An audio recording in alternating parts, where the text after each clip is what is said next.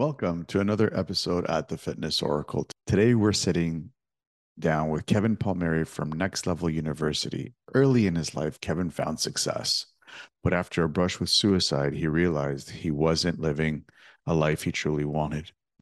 He became passionate about self improvement and decided to make it his purpose in life to impact as many people as possible, becoming a role model podcaster and speaker in this episode, we go deep into some really amazing topics that surround commitment, consistency, habits, limiting beliefs, and personal failures. Now, I know you guys are going to get a lot of really great information out of this. So, as always, always remember when you're watching these long form episodes, have a pen and paper with you, grab a cup of Joe, and enjoy the show.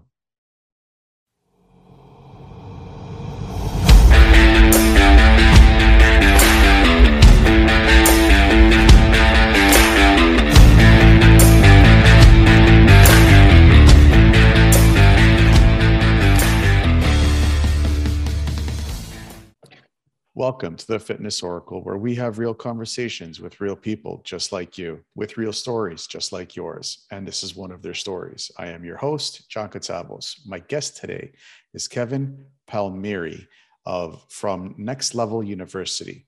Kevin is the founder and co-host of Next Level University podcast. Early in his life, Kevin found success, but after a brush with suicide, he realized he wasn't living a life he truly wanted. He became passionate about self improvement and decided to make his, it his purpose in life to impact as many people as possible by becoming a role model podcaster and speaker. He has succeeded to make his podcast one of the top 100 with over 950 episodes, currently over 1,000 episodes and is listened to listened in over 120 countries. He has taken his life to the next level and achieved both personal and professional success. Kevin, welcome to the show. John, thank you so much for having me and thank you for in real time changing the 950 to 1000. It, it happens very quick and I'm sure we sent this bio over a little while ago. So I appreciate it. Thank you for having me on. Uh, I'm excited to chat today, my friend. Um, it's amazing to have you on here. Um, I was going through some of the questions and I was going through some of your um, uh, some of your uh, uh, Instagram Instagram posts, and I can't wait to dig into some of the stuff that I that that I came up with. But first and foremost, a huge, huge congratulations for hitting the 1,000 episode mark. I personally know how hard it is to get to the 250 mark. so big shout out, big congrats, big props. Uh, that's a massive milestone. Congratulations, my friend. You. I appreciate it very much. I think uh, one of the things, and I don't know if we'll touch on this or not, but I was thinking of this today. Oftentimes, I have my best thoughts in the shower. I think that's just a thing. It happens. Uh, I was thinking that a lot of people see the thousand and they think, oh man, if I could get to a thousand episodes, that would be amazing. When in reality, we're trying to have the most successful podcast in the self improvement industry ever. So it's just, we have to hit a thousand episodes. So it's this weird thing about the size of the goal you set, I think determines what you celebrate along the way. So really check in with that when you come, when it comes to goal setting. For me, it was just, for me personally, when I first started podcasting, I was like, let's see what happens when I get to a hundred. Mm. yeah. Now it's like, let's see what happens when I get to 250. So it's uh I, I what about you? What about your journey to the 1000 episode mark? What was that like? It's uh I don't know, it's this weird thing where I was trying to think of how to explain this and I feel like it's a very deep thought process, but it's also very simple. But I think of it as very much what I just said if we're trying to climb Mount Everest, in theory, we've only made it to kind of the first summit, like the first level, the first base camp. And I think it actually went by pretty fast, all things considered. And I would say this is probably the most difficult thousand we'll ever do because the first, you got to think the first 500, I was broke you know, I was a broke entrepreneur. We were trying to figure this out. We didn't have a team. Very much what you were saying in the beginning. I was doing all of this myself with Alan. Um, but what I will say is, I have learned so much about business. I've learned so much about uh, self awareness. I've learned so much about economics, about success. The thing I've learned the most about is me, for sure. And I'm sure you would mirror that in some way, shape, or form. So yeah, I have learned a ton. There have been a ton of trials and tribulations, but the thing that I've learned the most about is me. And I'm very grateful for that opportunity. And one of the things I always say to people, particularly people who aren't podcasters, is I have the unique benefit that I can look back and I can say, okay, on April 15th of 2020, this is how I felt. And I can watch one of our episodes. If you don't have that opportunity, take out your phone, record a video of how you feel right now in your life, and then look at that in a month, two months, six months, a year, and see what changed. Yeah, um, it's it's it's interesting you said that because uh, when I first got into podcasting and online online entrepreneurship, um, I was brought into this whole concept of this world with uh, a 10 vlog challenge, 10 day vlog challenge. And you had to mm. vlog for 10 days straight. And it was quite interesting looking back two years ago, what was uh, going through my mind. So for me, it was a quite interesting journey from uh, from when I first started, you know, all this stuff. And it's been two years for me. How long did it take you to get to 1,000? Uh, five years and two months.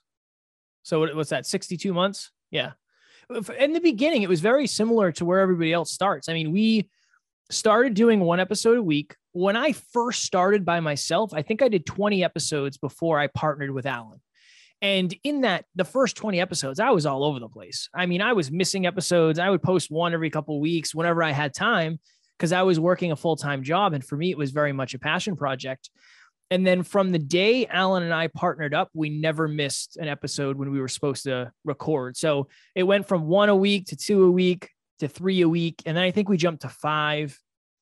And then I think we might have gone from five to seven because it was like, look, if we're going to do six, we might as well do seven. What's what's one more day? Um, but yeah, five years, five years and two months is is what it took us to get to a thousand. That's awesome. Um, it also puts things into perspective for a lot of people, um, especially like people like me and people uh, behind me that are just starting podcasting and everything and are about thinking about podcasting. Everybody sees the the 1000k mark the the 1k mark and uh, this successful online business and people have this tendency of thinking it's going to happen overnight yeah. and it brings um, a lot of what we're going to talk about today to the forefront for these people. But before we get into that, I want to know like, I always, I ask this, I've just started asking this about all my guests. What got you into this line of work? It's a, it's a great question. I was in my mid 20s and I had achieved what you would, most people would consider success. I had a six figure job. I had the body of my dreams. I had just done a bodybuilding show and, and won my division. Um, my girlfriend was a model. I had a sports car. I had a new apartment. By all outside standards, I was quite literally living the dream, but I really wasn't. I was super insecure. I was living with a low level of self belief, self worth. And one day, my girlfriend came to me and said, Hey, I want to move across the country from New Hampshire to California and chase my dreams.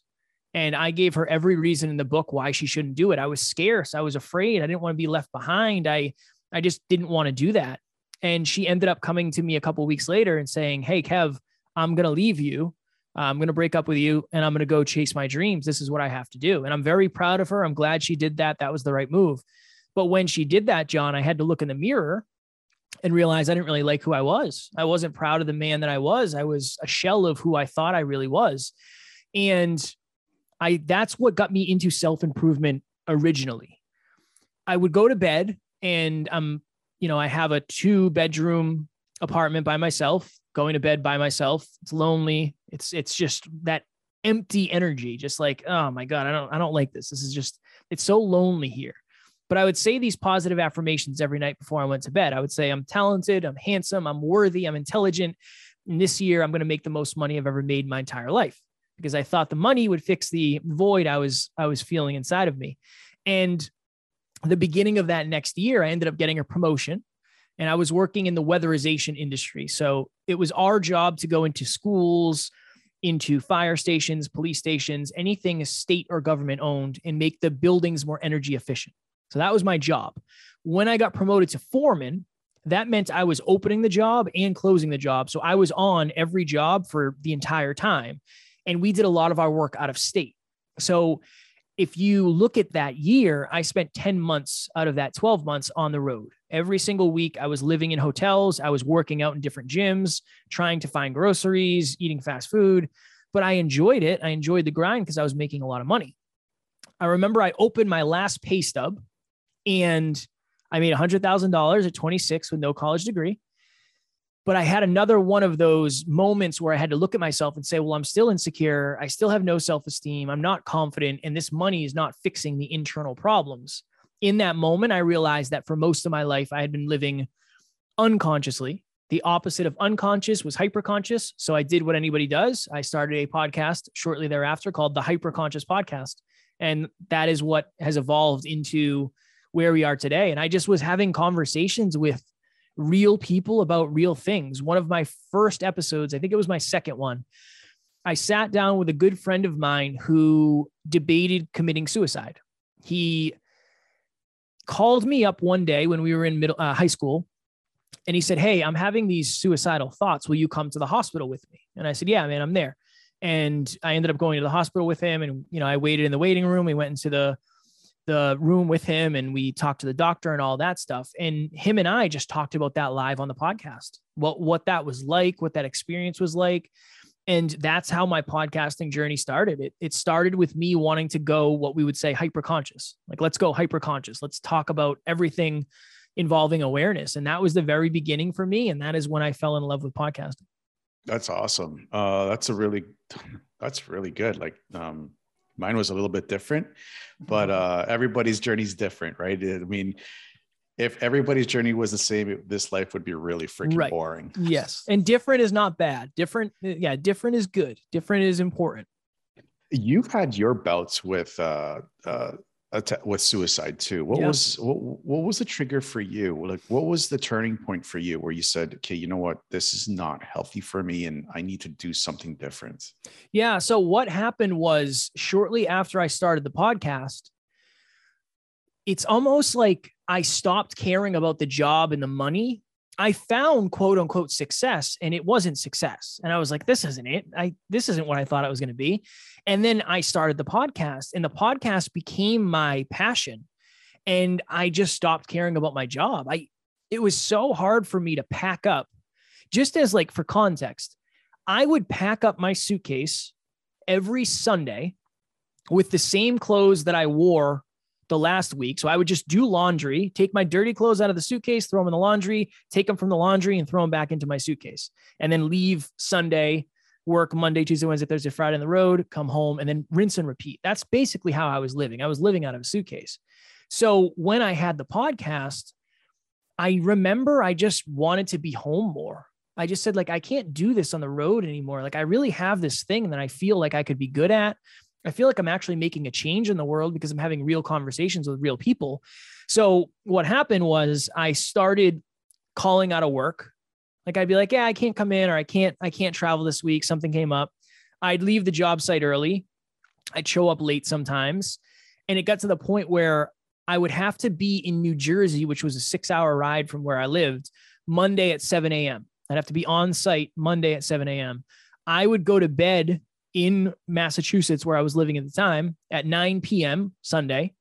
I would sleep in my bed till like midnight. I'd get up and I'd drive straight to the job site, six hours. I'd work an eight hour day and then I'd go to the gym. And then on Fridays, I kind of did the opposite. But what really happened was it just kept pulling me further and further out of alignment. And it's almost like I saw a way out, but I didn't have the courage to take it. The way out in this is podcasting, not the suicide part. So I woke up one day in New Jersey. It's probably like 5:15 in the morning in a crusty hotel room, nothing against New Jersey. And I slid to the edge of the bed and I was lacing up my work boots. And the best way to explain it is there was 10 televisions on in my head and every single one was on a different station. And one was saying, You're stuck here forever. You're never going to make this kind of money again. You make a $100 an hour sometimes, and you're not going to make that again. Uh, if you do leave, what will your friends think? What will your family think?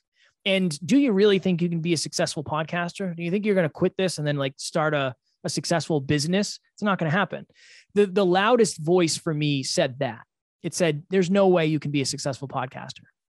And in that moment, I just felt so trapped. I felt so stuck. I felt so helpless, so hopeless that I felt like if I was to take my life, I would take my problems with me. That's really what happened. It was very much a slow burn of me going more and more out of alignment and feeling less and less hopeful for the future.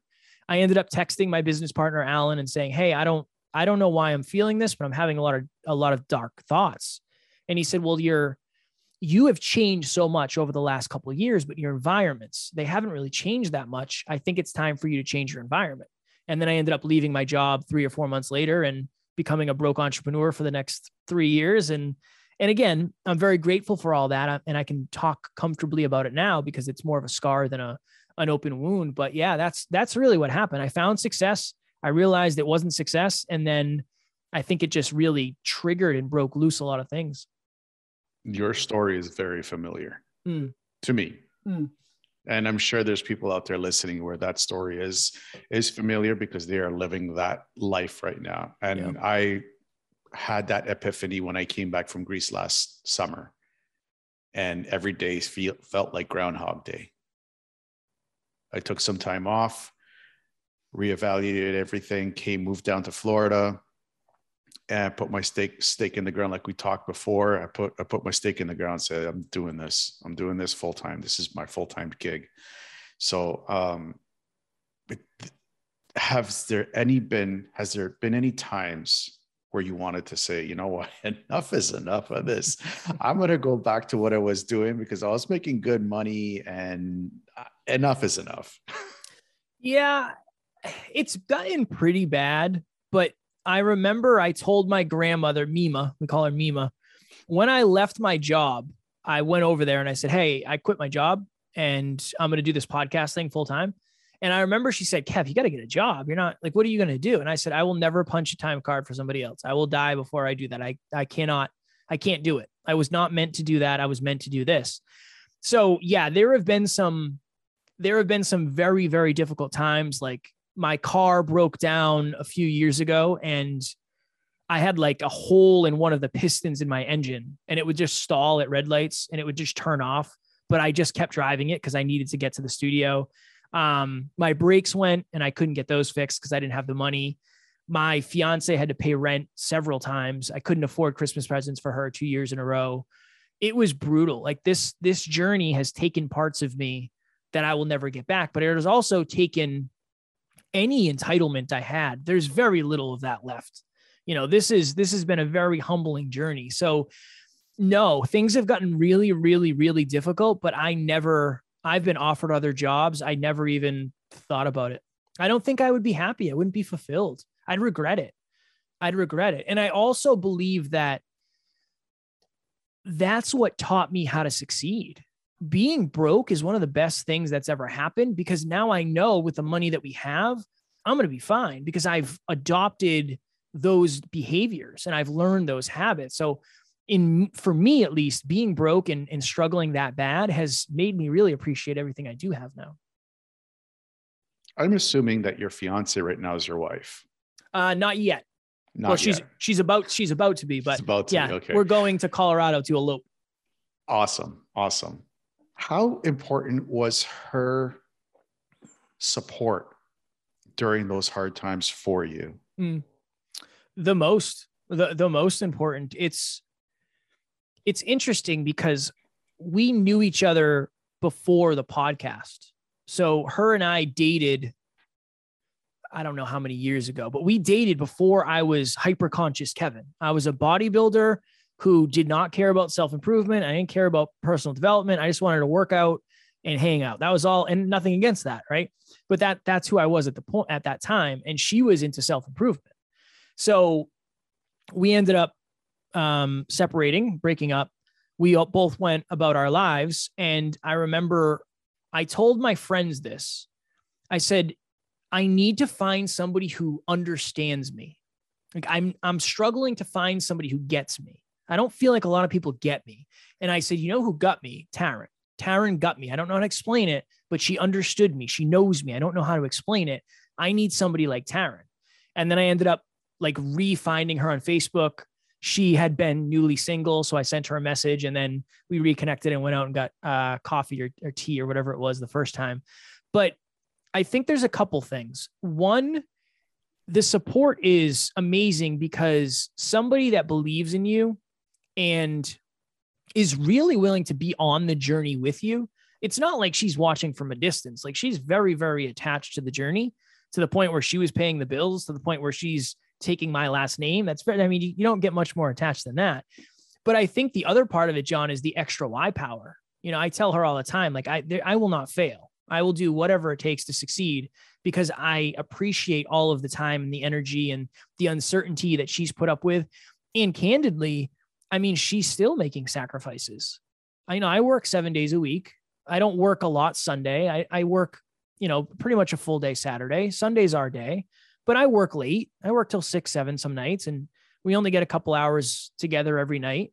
And that's something I'm trying to transition away from. But it's it's hard when you're trying to build a business to to have all the buckets being filled at the same time. So even to this day, she's still making sacrifices and and being very, very supportive of my goal. She, we joked about something yesterday.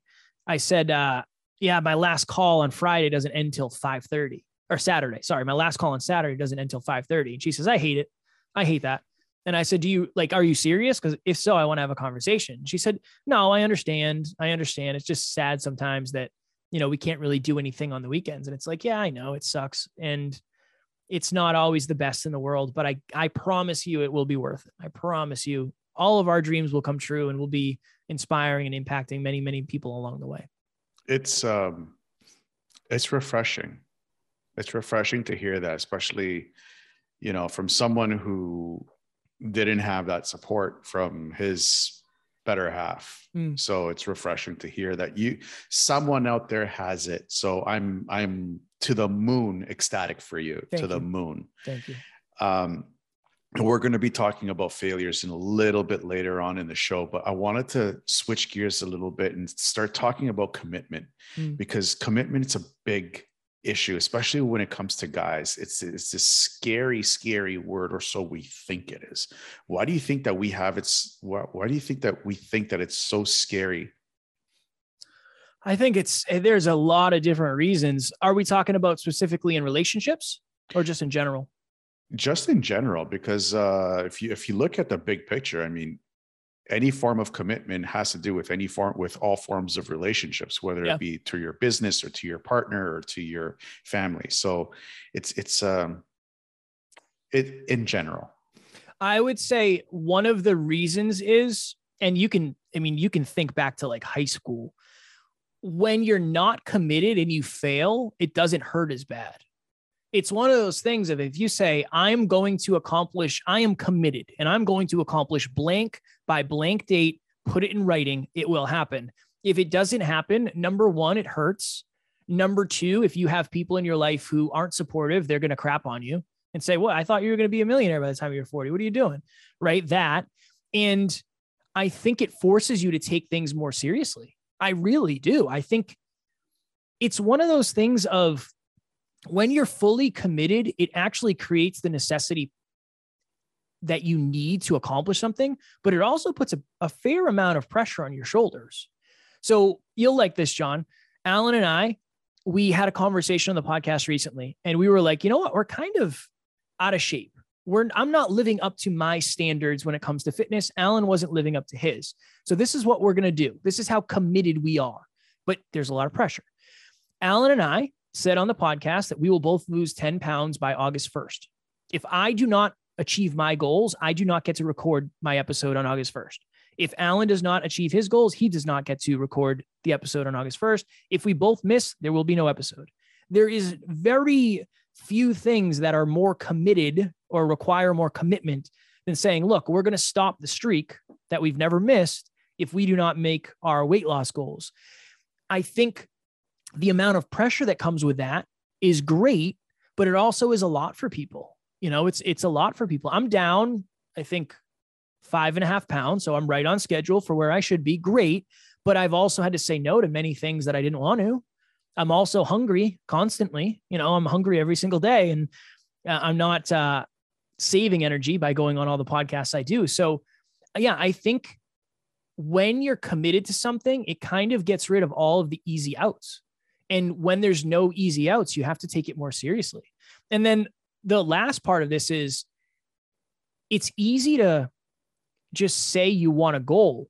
It's very easy to say, oh, I want to lose X amount, or I want to make X amount, or I want to do this, or I want to go here. It's easy to say that. But when you're committed, that's another level. And that takes another level of dedication that not everybody is necessarily willing to put in. Do you think that uh, that do you think that there's some people out there that will um, that will commit to the goal, but you know, two three weeks into it, they'll be like, eh, you know, yeah. I'll have that extra chocolate bar. Yeah, I'll have that extra ice cream. I'll take today off. Yeah, especially what I think is I think goal setting is pretty pretty simple all things considered. I really do. I don't think goal strategizing is simple. So most people don't have the awareness of what it'll actually take. So when they set the goal to your point, it's a goal, not an intention. If you have a goal to do a thousand episodes, that's a goal. Cool. If you intend on doing a thousand episodes, that's different. That's a completely different thing. So I think it's a balance of number one, being willing to do whatever it takes. Number two, trying to figure out what it's going to take. I think it's lack of awareness. I had no idea how hard it was going to be to get to a thousand. My awareness wasn't there. Now that I know, I know we can do 5,000. It's just a matter of enough time. So I think that's part of it. Yeah. Because, okay, I'll give you, I'll give you an example. I told you I did one bodybuilding show my buddy was doing a bodybuilding show and he said, Hey, you should do this with me. This was after I had already done my show. Uh, I had done a bulk and I was like, I don't really want to do it. I just did it last year.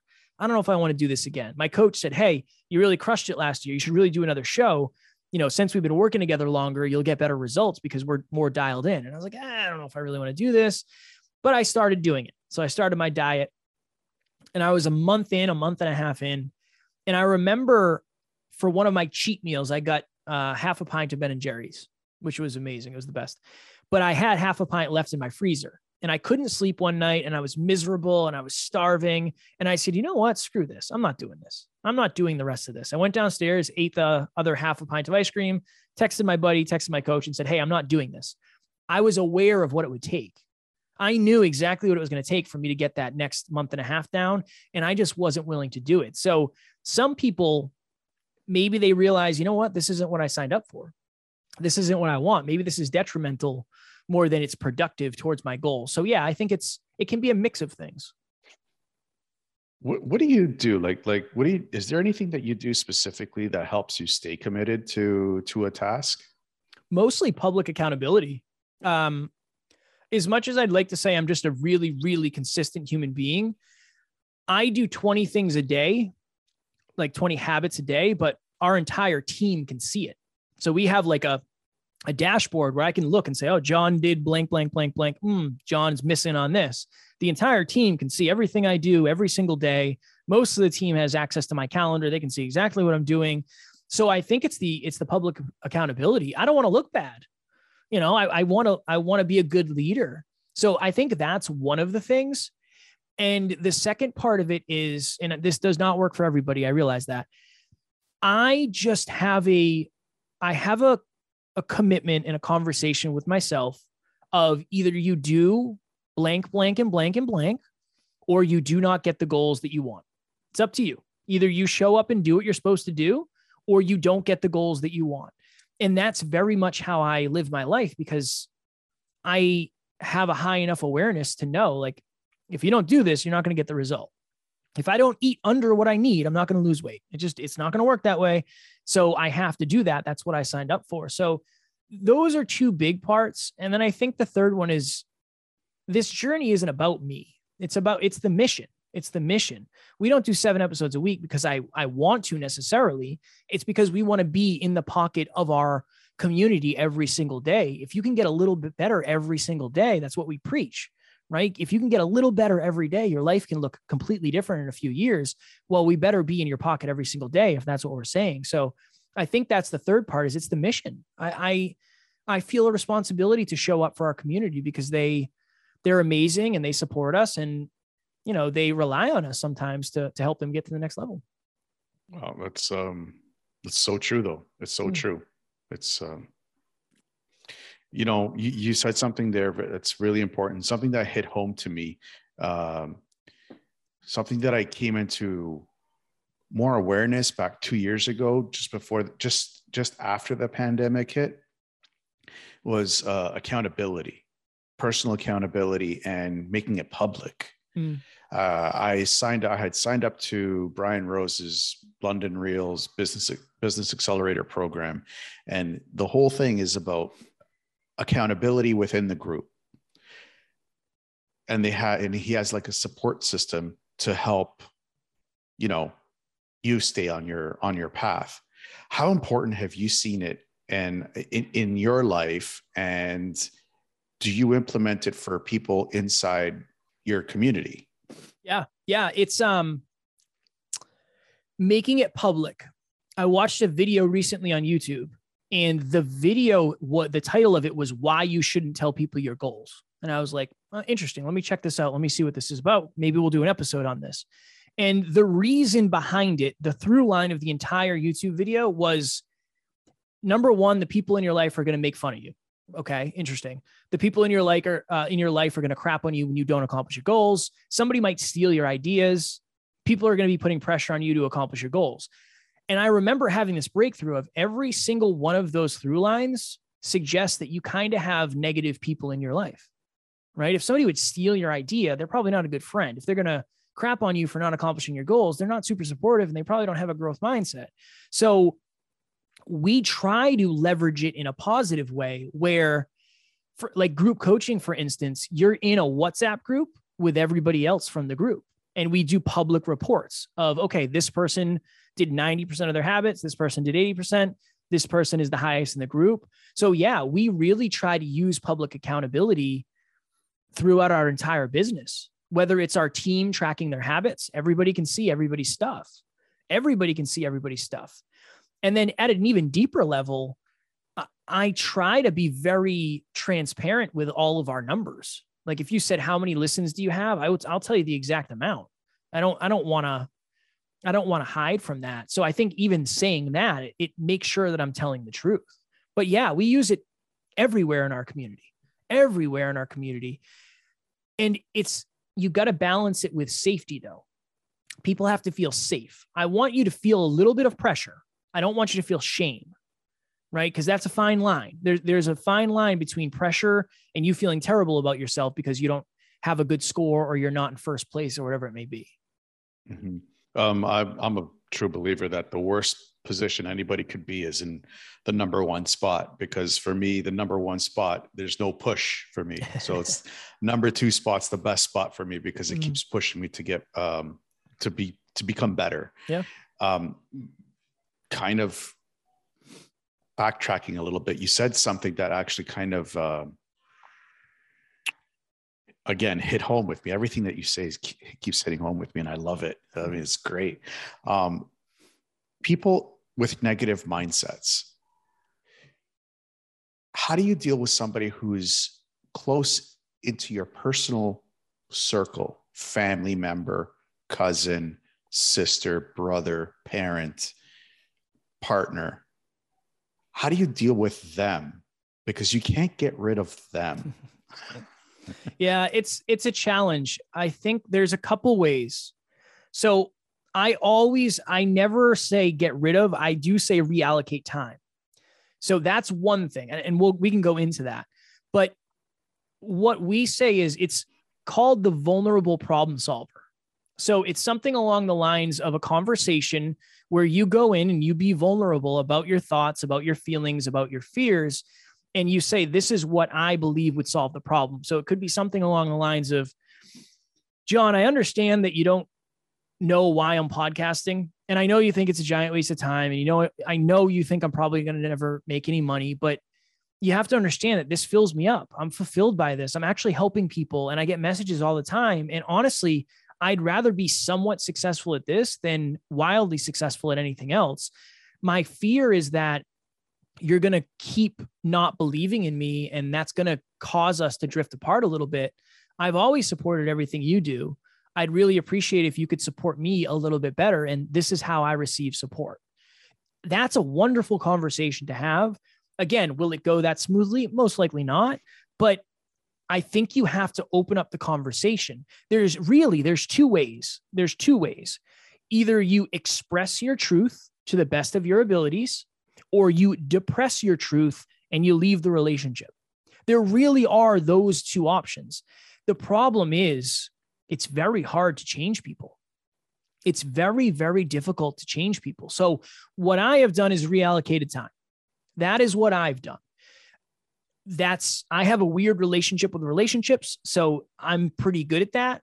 And I have a very small circle and I like it that way. I don't require a lot of attention or energy from other people. So, but I think that you have to have that vulnerable conversation, but that's a challenge.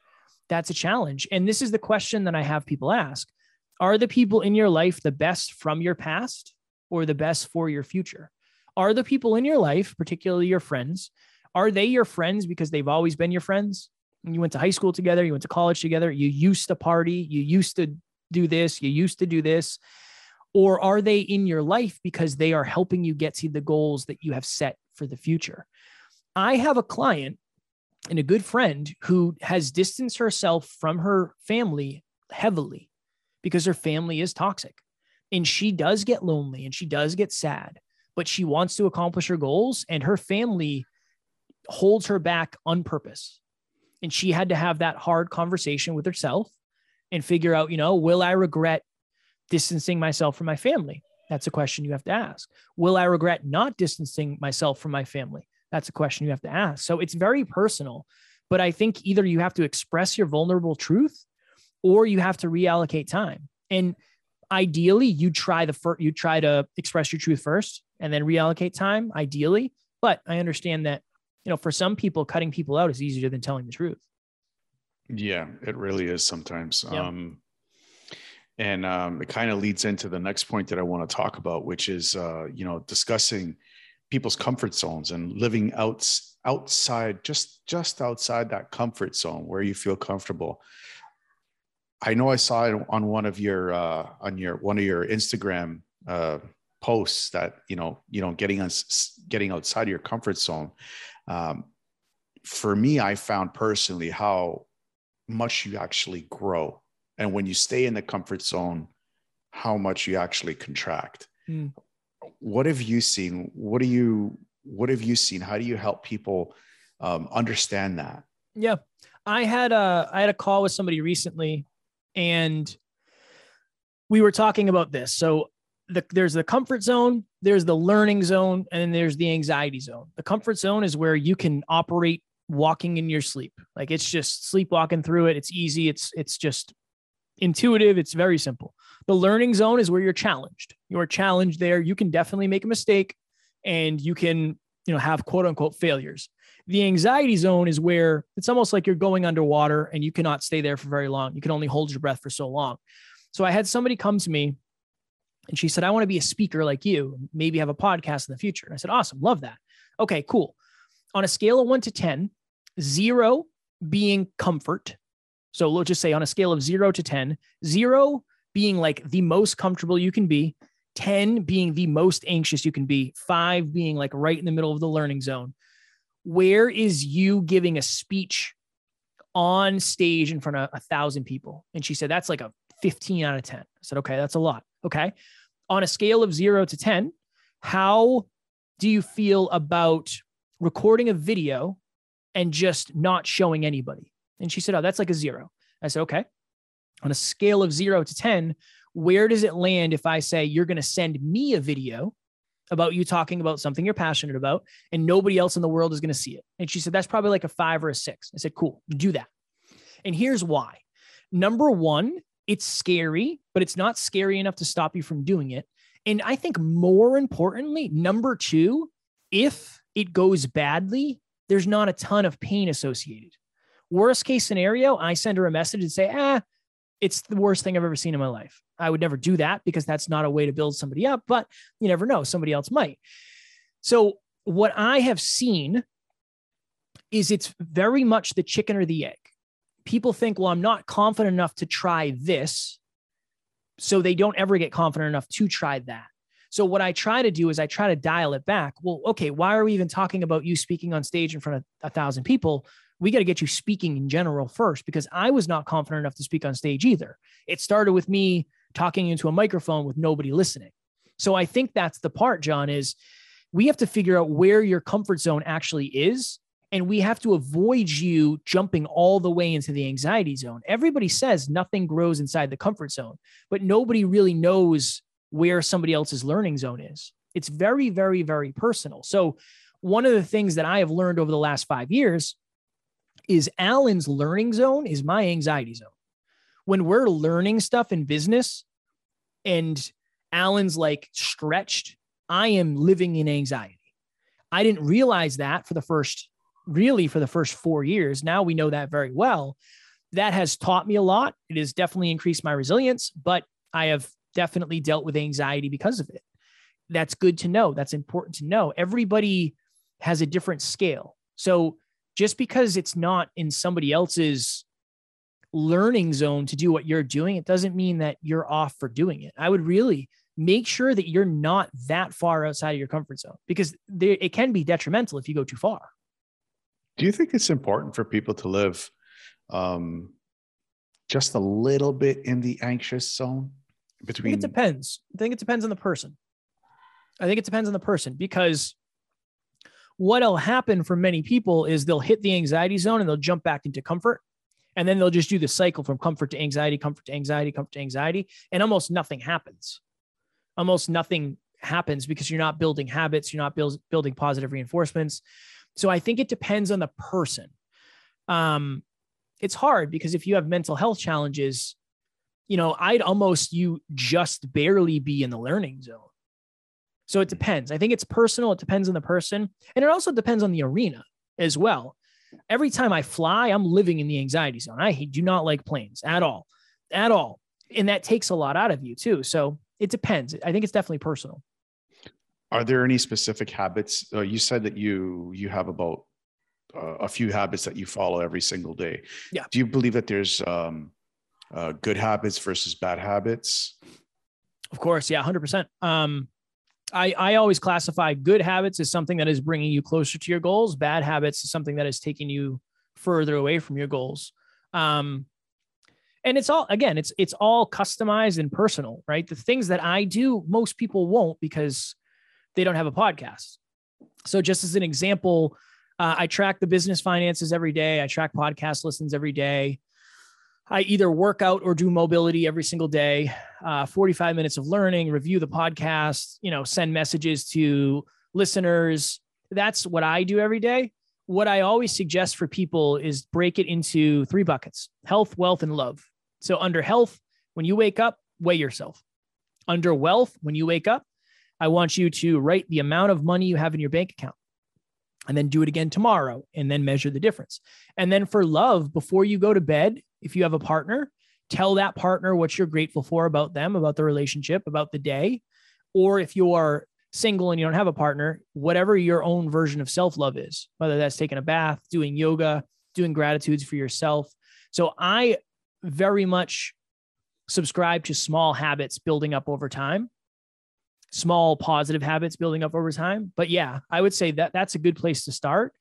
And I think people, a good understanding is you don't necessarily um you don't necessarily suck or struggle with habits. It's bad or good. Going through the drive through is a habit.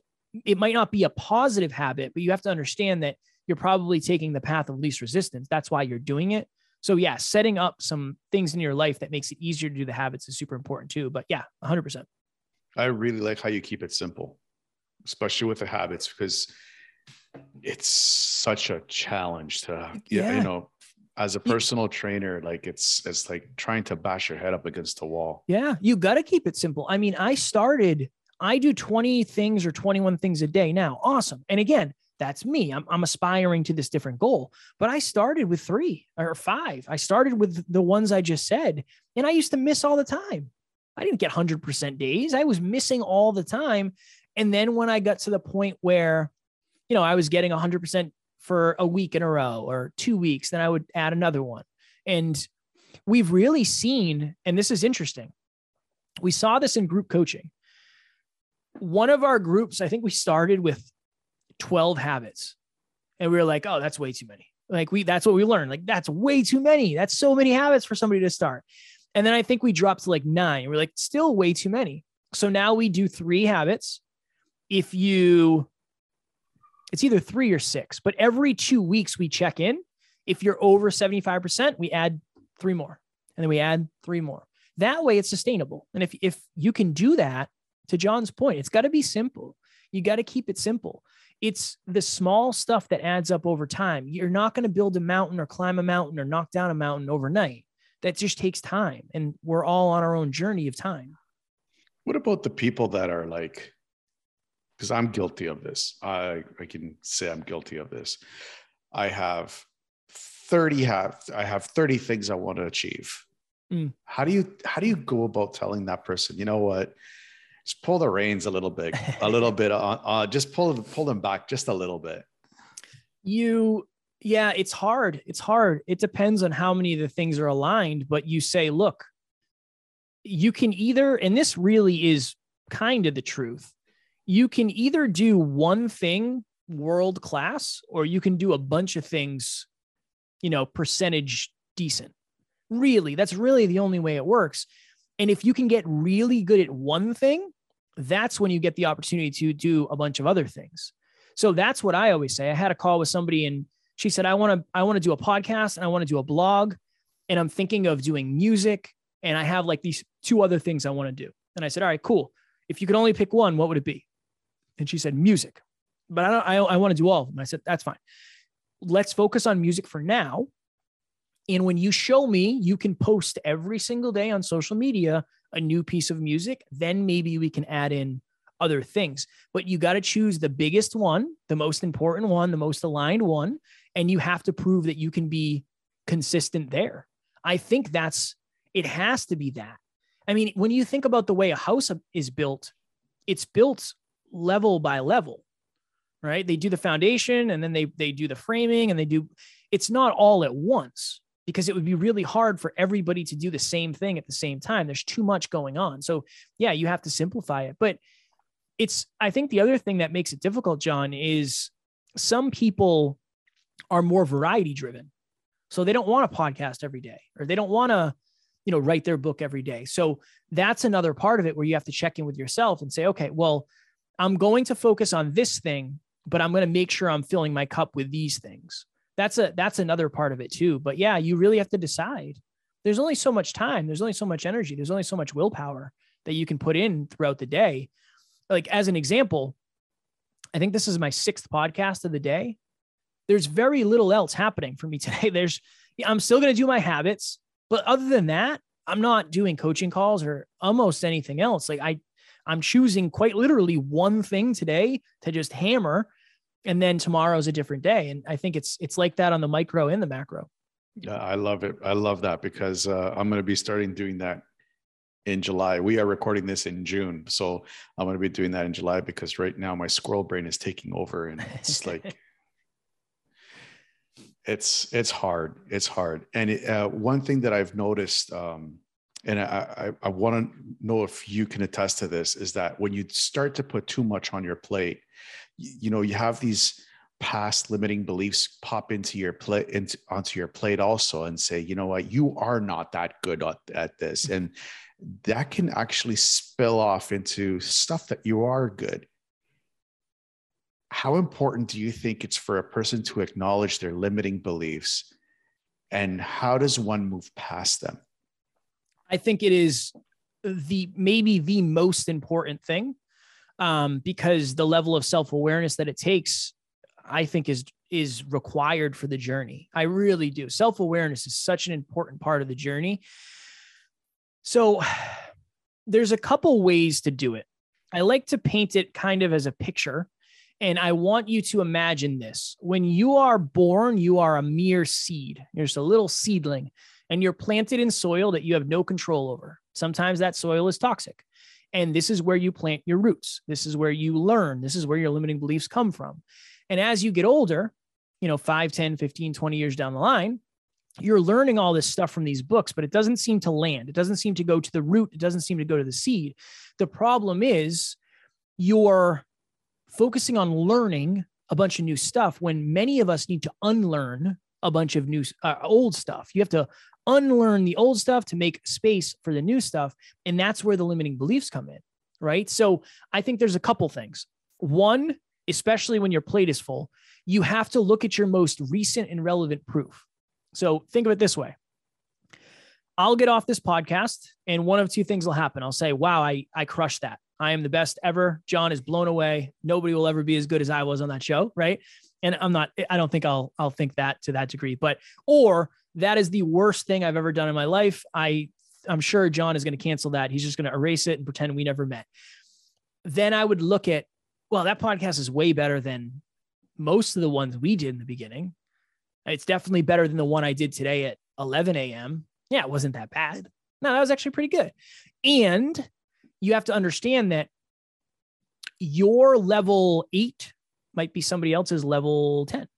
That's another important thing to, to look at when it comes to limiting beliefs is that whole conversation. I also, I often try to get people to ask why. When it comes to self awareness, I think asking why is the best question of all time because you get down to the root of it. So, why do I think I did a bad job? I don't know. I, uh, my, my points didn't land. Okay. Why? Well, John didn't laugh a lot. Okay. Well, why? Well, maybe John's nervous. Well, why? Right. And then you get down to, oh, maybe John was nervous because I have so many episodes and he looks up to that in some way, shape, or form. Awesome. And then you get down to the root. So, yeah, why is a great question for self awareness, 100%. And I think that answers the question.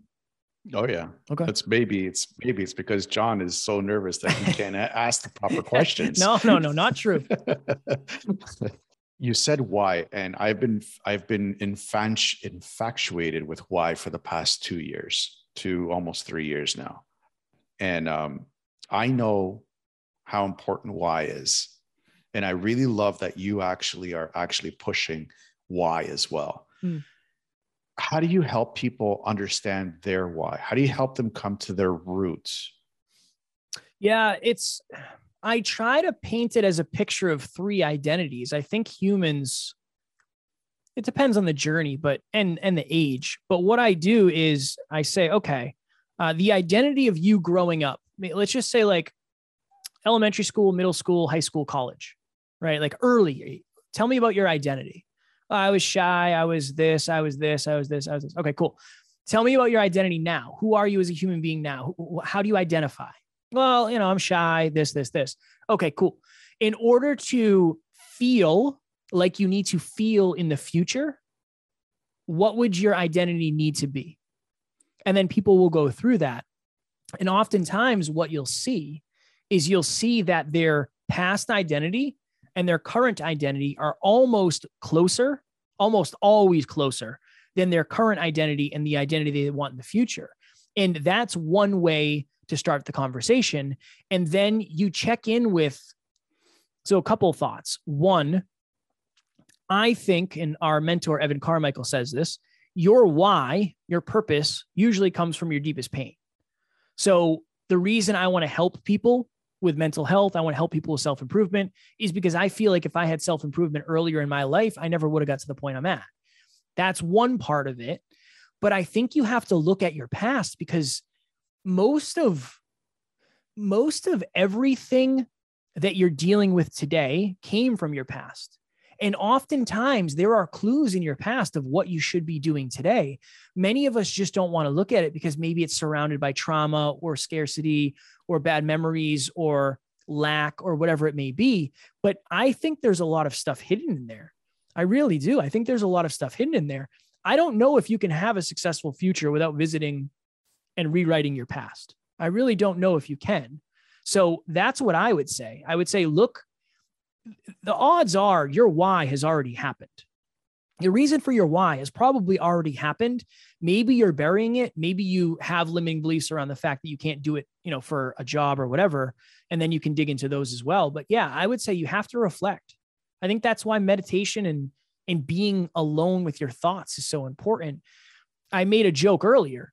When you're in the shower, one of the reasons I think you have so many powerful thoughts is because there's nothing else. There's no noise, there's no music, there's no TV, there's no distractions. It's you sitting with your thoughts. And for many people, that's the first time they've done that all day. Also, if you think about it, and I don't know, I don't know if there's science behind this, I'm not a doctor, but when you lie down at night, I know it used to be very, very, very hard for me to sleep if I didn't have any silence throughout the day because I'd be listening to music all day or whatever. And my mind never had time to actually just be with itself. And when you're laying in bed, there's nothing else. So I wonder if that is correlated as well.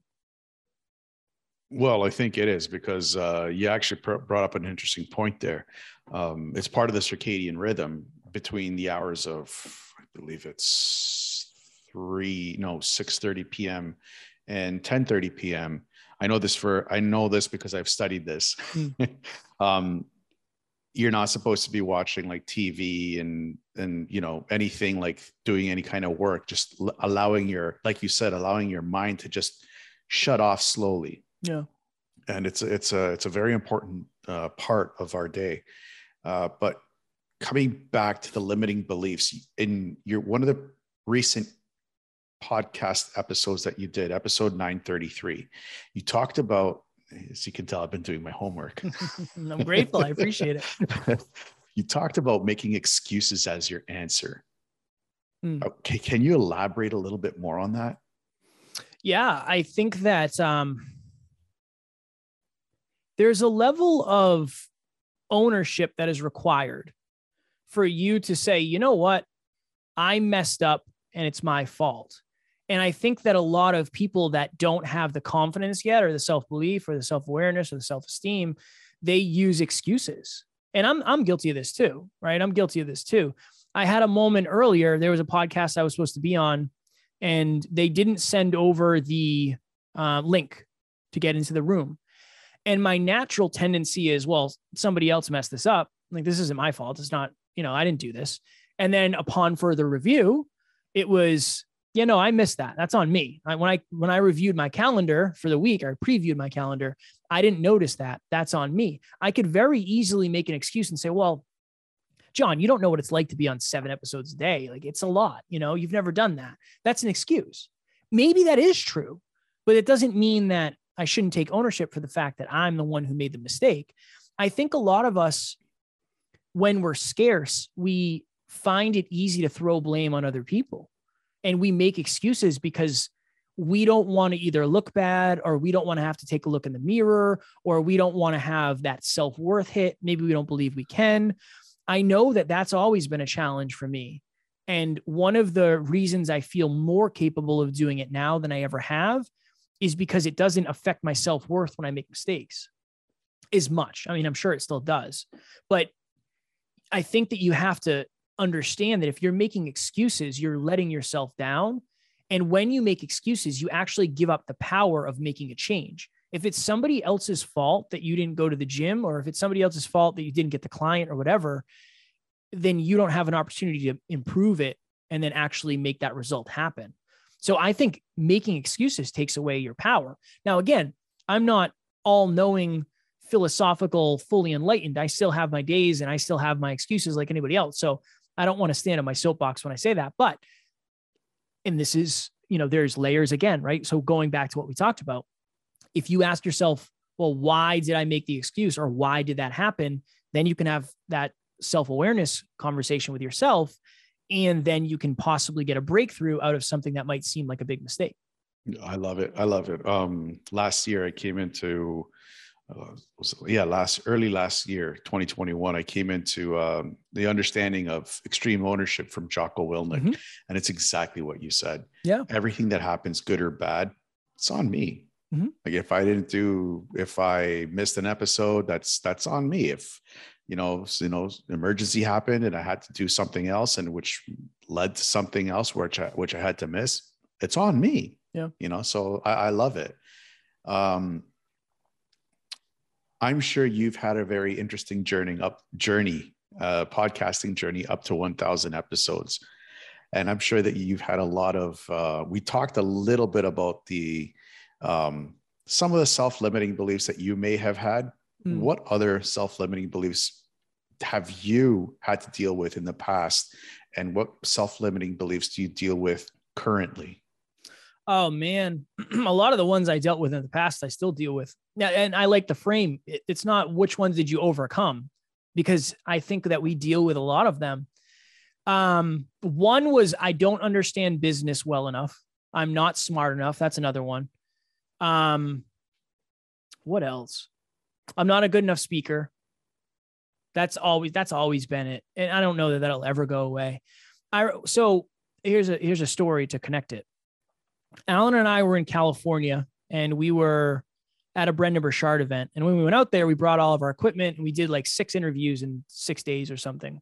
Because we have people out there that are mentors or we interviewed and they said, Yeah, you can come interview me in person. We interviewed somebody at their house in, in Malibu, which is awesome. But we ended up interviewing somebody at their mansion in California. And we did the interview in his movie theater, which was wild. That was cool. Then we went downstairs in the backyard. And what he does is when people come over, he has this like roll out uh, hibachi grill and he cooks for you outside by his pool at his mansion. And he cooked us hibachi and it was awesome. But after that, him and Alan started talking about business. And here I am at this multi million dollar house, beautiful California, um, supposed to be living the dream and I'm having all of this internal dialogue of, oh, you don't belong here. You're not good enough. They're talking about business. I don't know what a leveraged buyout is. I don't know any of this stuff. I don't know what we're talking about here. And I had that conversation with myself. That was one of my limiting beliefs was I do not know and I cannot know business. And I still have those. There, there are podcasts I go on where it's more business focused, where before I go on, I think to myself, this person's going to know I'm a fraud. They're going to ask me something I don't know you know, imposter syndrome. I still deal with imposter syndrome just like everybody else. That's that's a big one. Um not being smart enough is a definitely a big one even though I've studied every day. It's I don't know if that'll ever go away. And then I still and I guess this is this maybe this is more conditioning than limiting beliefs, but I still have the desire to seek approval from men I think that part of my, you know, growing up, I grew up without a dad. I think that's part of it. Like when I get around men that have egos, I act a little bit different. You don't have any ego, John. So this is very easy for me in terms of like just having a conversation. I had another wonderful interview with somebody today, another man who had no ego. But when I get on the microphone and there is there's a man with ego on the other side, I get like, I don't know how to explain it. it I get super uncomfortable. I don't want to be there. I I just I don't want to have to like meet their ego, but I don't want to break rapport. It's this like weird thing. And I still, I still deal with that after all these years. Maybe that's not a limiting belief. Maybe that's more a conditioning, but I think I have a limiting belief around the fact that I, I can't change that or adjust that. Well, I'm honored that you think that I don't have an ego. For sure. 100%. I'm very honored because uh, I used to have a huge ego, hmm. but after martial arts, that'll do it. Oh yeah, they they beat the ego. quite literally, quite literally. Yes, it'll it'll do that. Yeah, yeah, I love martial arts for it. Um, I love this part of the of the podcast because you you, you put something on the on the questionnaire about uh, personal failures, and I mm. think this is um, probably one of the best part that we could be talking about right now. How important is failing? Oh man, it's the most important. It's the most important because I think of it, and I have a really good story for this, but I think of it as it's like a video game. If you play level one, you most likely aren't going to win. You're most likely going to lose, and something's going to happen. Maybe you get to the final boss and you don't know how to beat that final boss and you quote unquote fail. But what happens is the next time you try, you know, yeah, this this thing falls down at this point. Okay, cool. I go around here. Don't worry about that. And this is how you beat the final boss. The your failures today, and I know this should be in a fortune cookie, and it sounds very, you know, it sounds very philosophical, but your failures today become your your successes tomorrow because you know not what you like what doesn't work. You know what not to do. You know what to do. You know where to double down. You know where to avoid. So we did an event uh saturday uh, sunday father's day so alan and i both grew up without fathers his father passed away when he was younger mine was out of the picture and we have a charity called the next level hope foundation where we uh, are going to host events for children who are raised by single parents. And we rented out the YMCA and we ordered a bunch of food and we had a bunch of volunteers and we had a, a camera crew and we're like, this is going to be awesome. We want at least 20 kids. This is going to be great. Two kids showed up. Now, it's still two kids that we got the opportunity to impact, and that's what it's all about. But many people would consider that a giant failure. Like you guys said publicly, you're going to get 20 kids and only two came. But we learned so much. We learned so much about the YMCA and how how the next event will go down and we learned so much about how easy it is to keep kids entertained when you have fun games around and how much fun it was for us and what a good bonding experience it was for the team. It might seem like a failure, but more often than not, if you feel like something is a failure, you're not looking at the wins. There is a win in everything. There's a win in everything. One of the biggest failures I've ever had, John, when I was right before I got the job making all that money, I was going through the fire academy. I wanted to be a, a firefighter. So you have to go through the on call firefighter academy so you can be on call and then maybe get promoted to a job eventually. And I went through this three month or five month, I don't remember how long it was but I never asked questions. I was so afraid to ask questions and look like an idiot. I never asked questions, even when I had them and they would say, Any questions? I would never raise my hand. And we ended up getting to the end. I passed the written test and I, I did really well there because I could study. But there's a practical exam where you have to, there's a bunch of different things. You have to throw a ladder, you have to tie a nozzle a certain way, you have to run the hydrant. There's a bunch of different things. And I never asked any questions when we did the, the physical days, when we did the practical days. I failed. I failed my first training, my first practical exam. Cool, awesome. Fast forward, I study, cool, pass the other ones. The first time I'm on call, for those of you who don't know, when you're on call, you get a pager, and that pager is on your person 24 7. No matter what time that thing goes off, you go down to the fire station. So I'm sleeping in bed one night and the pager goes off. And I'm like, oh my goodness. Oh, wow. What are we doing here? All right, cool. Zip down to the fire station, throw on the gear, hop in the truck. And we get to this house, and there's a car on fire in the person's driveway. And it's probably two in the morning. I get off the truck and I have no clue what to do. I don't know where to attach this hose. I don't know where to attach this hose. I'm just standing there like a deer in the headlights. All of the times where we were around the trucks and the engines and the tankers in the fire academy, I never asked questions and it came back to bite me in the butt. It came back to bite me in the butt. If there was something really serious happening at that point, who knows what would happen? I was not helping. I was making things worse. And luckily, there was nobody in the car, and luckily, it was far enough away from the house. My lack of asking questions throughout the fire academy created a giant failure for me, a giant failure for me. But what it also created was the fact that now every time I have the opportunity to ask a question, I do because I know you're either going to get feedback along the way or you're going to get it all at once at the end. And when it comes to it, something like that, you do not want all the feedback at once. You want it along the way. That's probably the biggest failure I've ever had. But number one, I will never forget that. Number two, I was able to take a lot of lessons out of it. And number three, it has adjusted the way I live life now. So, yeah, that big failure has definitely created more successes for me moving forward than I expected. Awesome. Other than not asking questions along the way, what other lessons did you learn from it? From the Fire Academy in general? Yeah. Oh man. Um I learned how a couple of things. One, I learned how resilient I was because it was a lot. I mean, there was like some pretty decent physical training in there, which I enjoyed. Um, but I also learned how different things are when you're operating under real pressure. You know, like, yeah, there are some times where you feel real pressure in life, But when you're standing next to a fire, that's like a different level of pressure. That that's a whole different thing. And I really enjoyed that.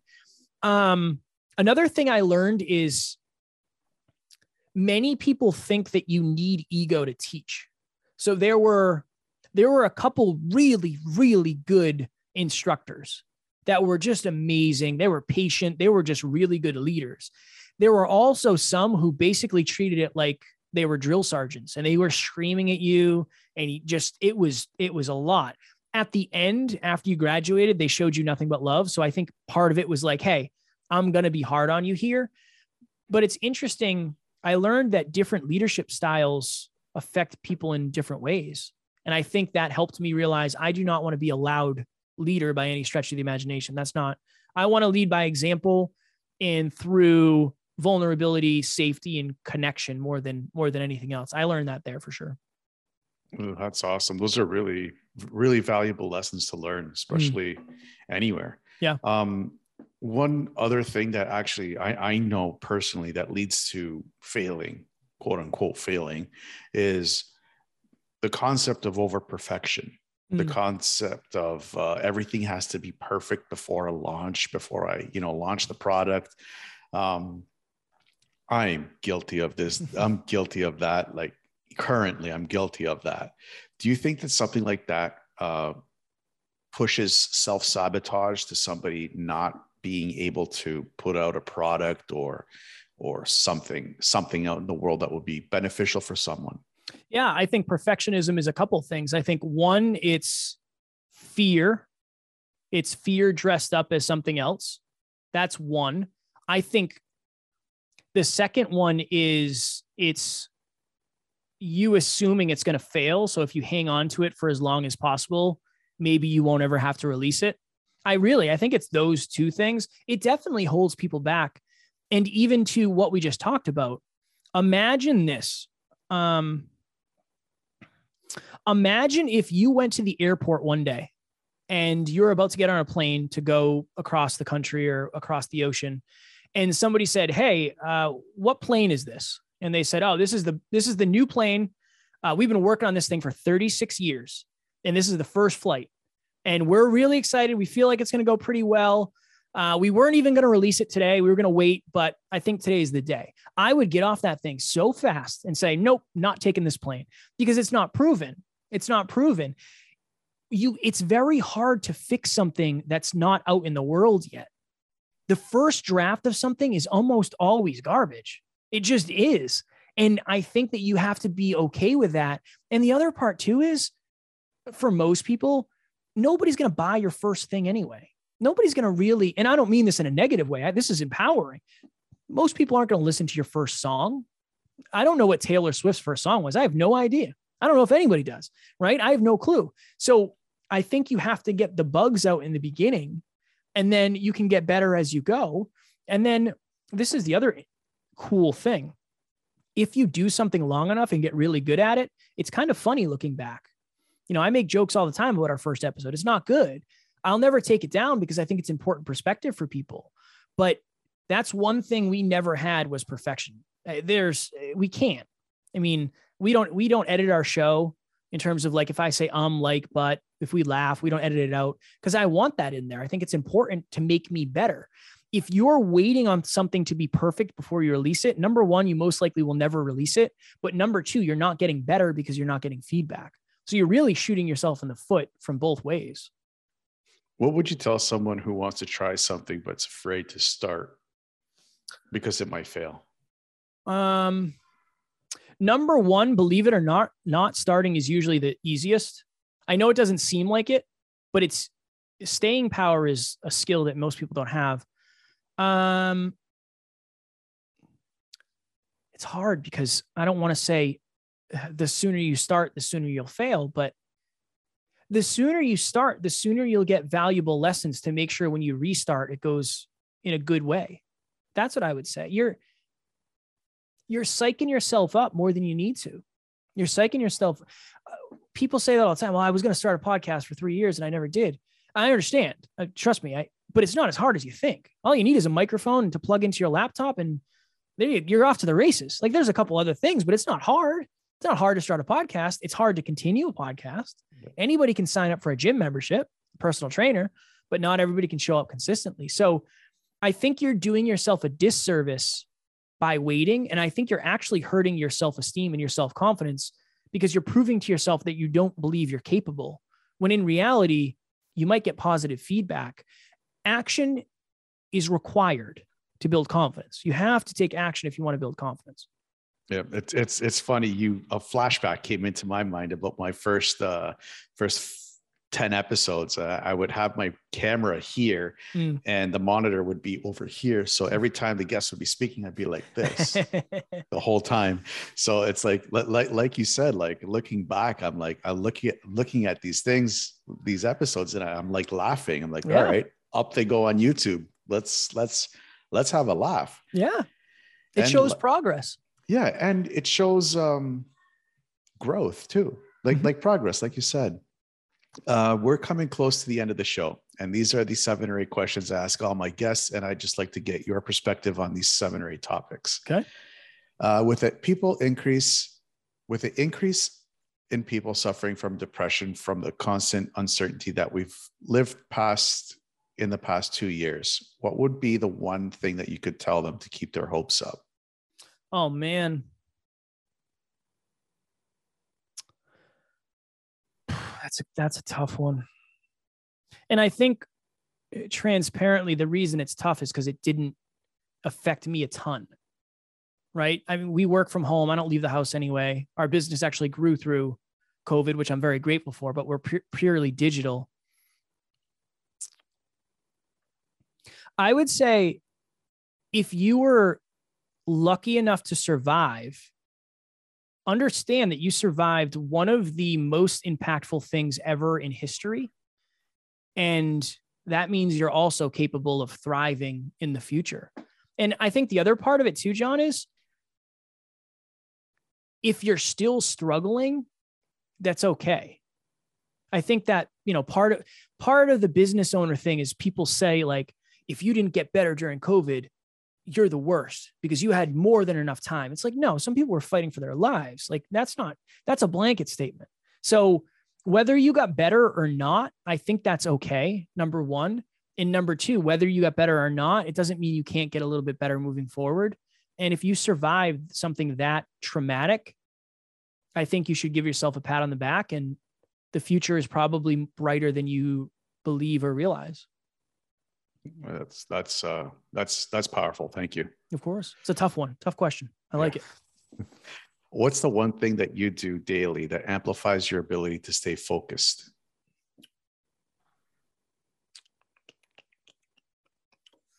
I would say I look at my habits every single day. I have a spreadsheet that has all of them. Alan created it. I cannot take credit for any of it. I didn't even know how to use Excel before this. Yeah. So, first thing in the morning, I wake up, I look at my calendar, and that's the last thing I do before I go to bed. I look at the next day's calendar. And then I, when I sit down here in the office, I say, okay, cool. What are the 20 things that I know I should be doing today? And that stays up all day. That would be the one for sure. Cool. Uh, if you could pick up the phone right now and call yourself at 20 years old, what would you tell yourself? Oh man. Um I would say, "Hey Kev, I'm going to give you these 6 habits.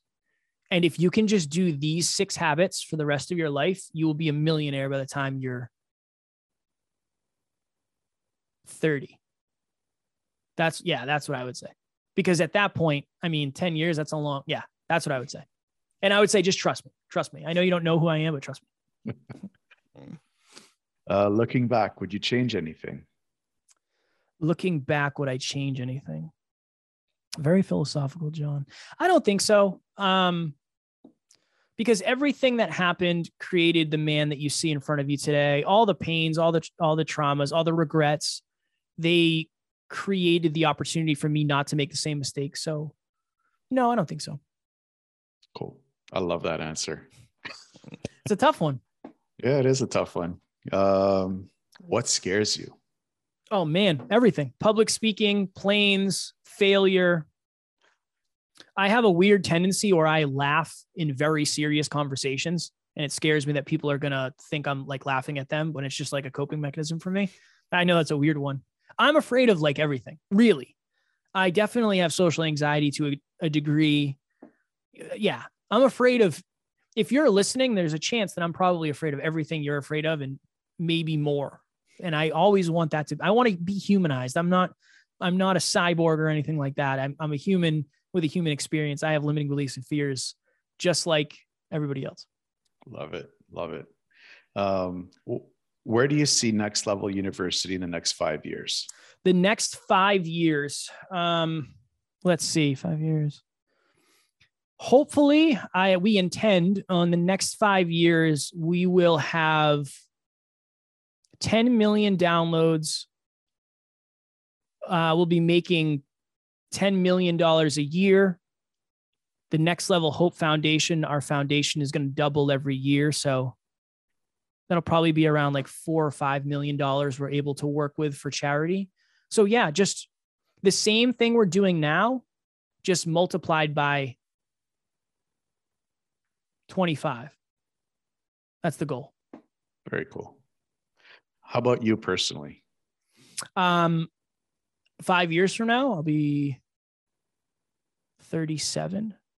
I will say I will be living in a very beautiful home with a very beautiful family, uh, driving my Mercedes AMG GTR that I dream about every single day in the best body I've ever had in terms of health, in the most love I've ever been, and the most financially free ever. And I, I got to say, impact and impacting more people than ever. Yeah.